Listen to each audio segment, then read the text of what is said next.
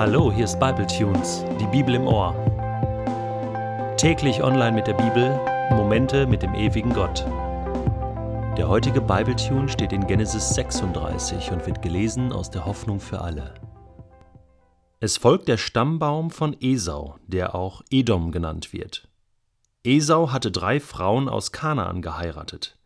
Ada, eine Tochter des Hethiters Elon, Oholibama, eine Tochter Anas und Enkelin des Horiters Zibon, und Basemat, eine Tochter Ismaels und Schwester Nebajots. Ada hatte einen Sohn mit Namen Eliphas, Basemats Sohn hieß Reguel, und Oholibamas Söhne waren Jeusch, Jalam und Korach. Alle wurden im Land Kanaan geboren. Später verließ Esau das Land. Seine Frauen, Kinder und alle, die zu ihm gehörten, nahm er mit dazu seine Viehherden und den Besitz, den er in Kanaan erworben hatte. Er zog in das Land Seir fort von seinem Bruder Jakob. Sie besaßen beide so große Viehherden, dass es im Land Kanaan nicht genug Weideflächen für sie gab. Deshalb ließ sich Esau, der Stammvater der Edomiter, im Bergland Seir nieder. Dies ist die Liste der Nachkommen Esaus. Es sind die Edomiter, die im Land Seir leben. Die Söhne Esaus von seinen beiden Frauen Ada und Basemat hatte Esau je einen Sohn. Ada brachte Eliphas zur Welt und Basemat Reguel. Die Söhne des Eliphas waren Teman, Omar, Zepho, Gatam, Kenas und Amalek. Amalek war der Sohn von Eliphas Nebenfrau Timna. Reguel hatte vier Söhne: Nahat, Serach, Schamma und Misa. Oholibama, die Tochter Anas und Enkelin Zibons, bekam drei Söhne, Jeusch, Jalam und Korach.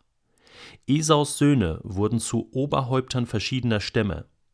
Von Esaus ältestem Sohn Eliphas stammen die Fürsten Teman, Omar, Zepho, Kenas, Korach, Gatam und Amalek. Sie gehen auf Esaus Frau Ada zurück. Von Esaus Sohn Reguel stammen die Fürsten Nahat, Serach, Schamma und Misa. Sie gehen auf Esaus Frau Basemat zurück. Von Esaus Frau Oholibama stammen die Fürsten Jeusch, Jalam und Korach. Diese Fürsten sind Nachkommen Esaus und bilden das Volk der Edomiter. Bevor das Buch Genesis in Kapitel 37 die Geschichte von Jakob und seinen Söhnen, insbesondere Josef, weiterschreibt, und somit die Geschichte Israels, widmet es nochmal ein ganzes Kapitel dem Bruder Jakobs, nämlich Esau. Denn er ist auch ein Nachkomme Abrahams und Isaaks und der wird nicht einfach so unter den Tisch fallen gelassen, nur weil er ja einige deutliche Fehltritte in seinem Leben hatte. Er gehört zur Familie.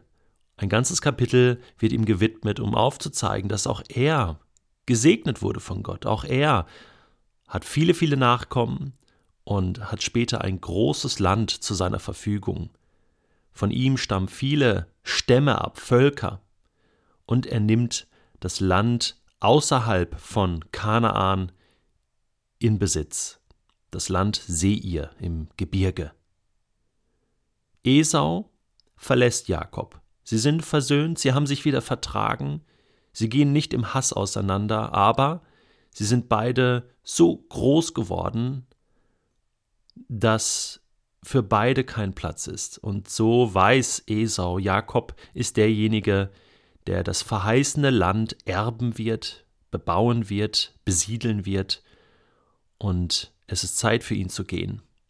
Auch ein Zeichen von Demut, keine kriegerische Auseinandersetzung, kein Streit mehr um diesen Punkt. Und so verlässt er dieses Land. Was ist aus diesem Volk der Edomiter geworden, den Nachkommen Esaus? Nun, wir lesen nicht mehr allzu viel über die Edomiter, aber was ich interessant finde, sind zwei Dinge. Das eine ist, dass unter den Namen der Nachkommen Esaus sich überraschend viele Nachkommen befinden mit einem Gottesnamen der mit dem hebräischen El gebildet wird. Eliphas zum Beispiel heißt Mein Gott ist feines Gold oder Gott ist Sieger oder Reguel ist der Freund Gottes. Mehetabel bedeutet Gott macht das Gute. Serach Magdiel, Shaul, das heißt der von Gott erbetene. Das sind Namen, die in der Nachkommensliste der Edomiter auftauchen. Nun kann man sagen, ja, das ist ja logisch. Namen bedeuten nicht viel. Auch heute kann man Menschen christliche Namen geben. Der eine heißt Christian und die andere heißt Christine, der andere heißt Gott hilf. Das muss nicht unbedingt bedeuten, dass diese Menschen auch wirklich mit Gott verbunden sind. Namen sind Namen. Damals hatten Namen aber, wie gesagt, eine andere Bedeutung.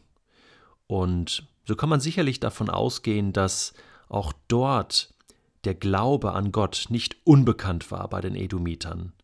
Und was ich super interessant finde, ist Folgendes.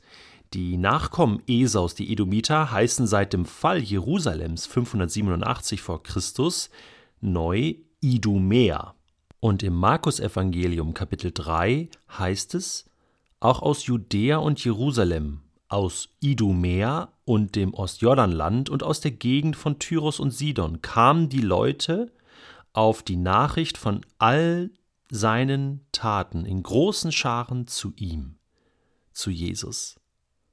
Ist es nicht interessant, dass die Nachkommen von Esau nun auch diesen Gottessohn im Land Israel, dem früheren Kanaan, was Esau verlassen hatte, kennengelernt haben. Und hier sehen wir, Gott gibt niemals ein Volk auf. Gott gibt niemals Menschen auf. Die Geschichte geht immer weiter. Es ist nie ganz zu spät. Es gibt immer wieder die Möglichkeit, dass Gott doch wieder die Hand reicht und Gott Menschen einlädt. Und somit möchte ich noch die letzten Verse von Kapitel 36 lesen und damit die Geschichte der Edomiter und die Geschichte Esaus abschließen. Das heißt dort, die Einwohner im Land Edom gehen auf den Huriter Seir zurück. Seine Söhne waren Lotan, Schobal, Zibon, Ana, Dishon, Ezer und Dishan. Sie waren die Oberhäupter von den verschiedenen Stämmen der Huriter. Lotans Söhne hießen Hori und Hemam, seine Schwester hieß Timna. Schobals Söhne waren Alvan, Manahat, Ebal, Shefi und Onam. Zibons Söhne waren Aja und Ana. Ana fand eine heiße Quelle in der Wüste, so ein Thermalbad, als er dort die Esel seines Vaters Zibon weidete. Anna hatte einen Sohn namens Dishon und eine Tochter mit dem Namen Oholibama. Dishons Söhne hießen Hemdan, Eschban, Jitran und Keran. Ezas Söhne waren Bilhan, Savan und Akan, Dishans Söhne hießen Uz und Aran.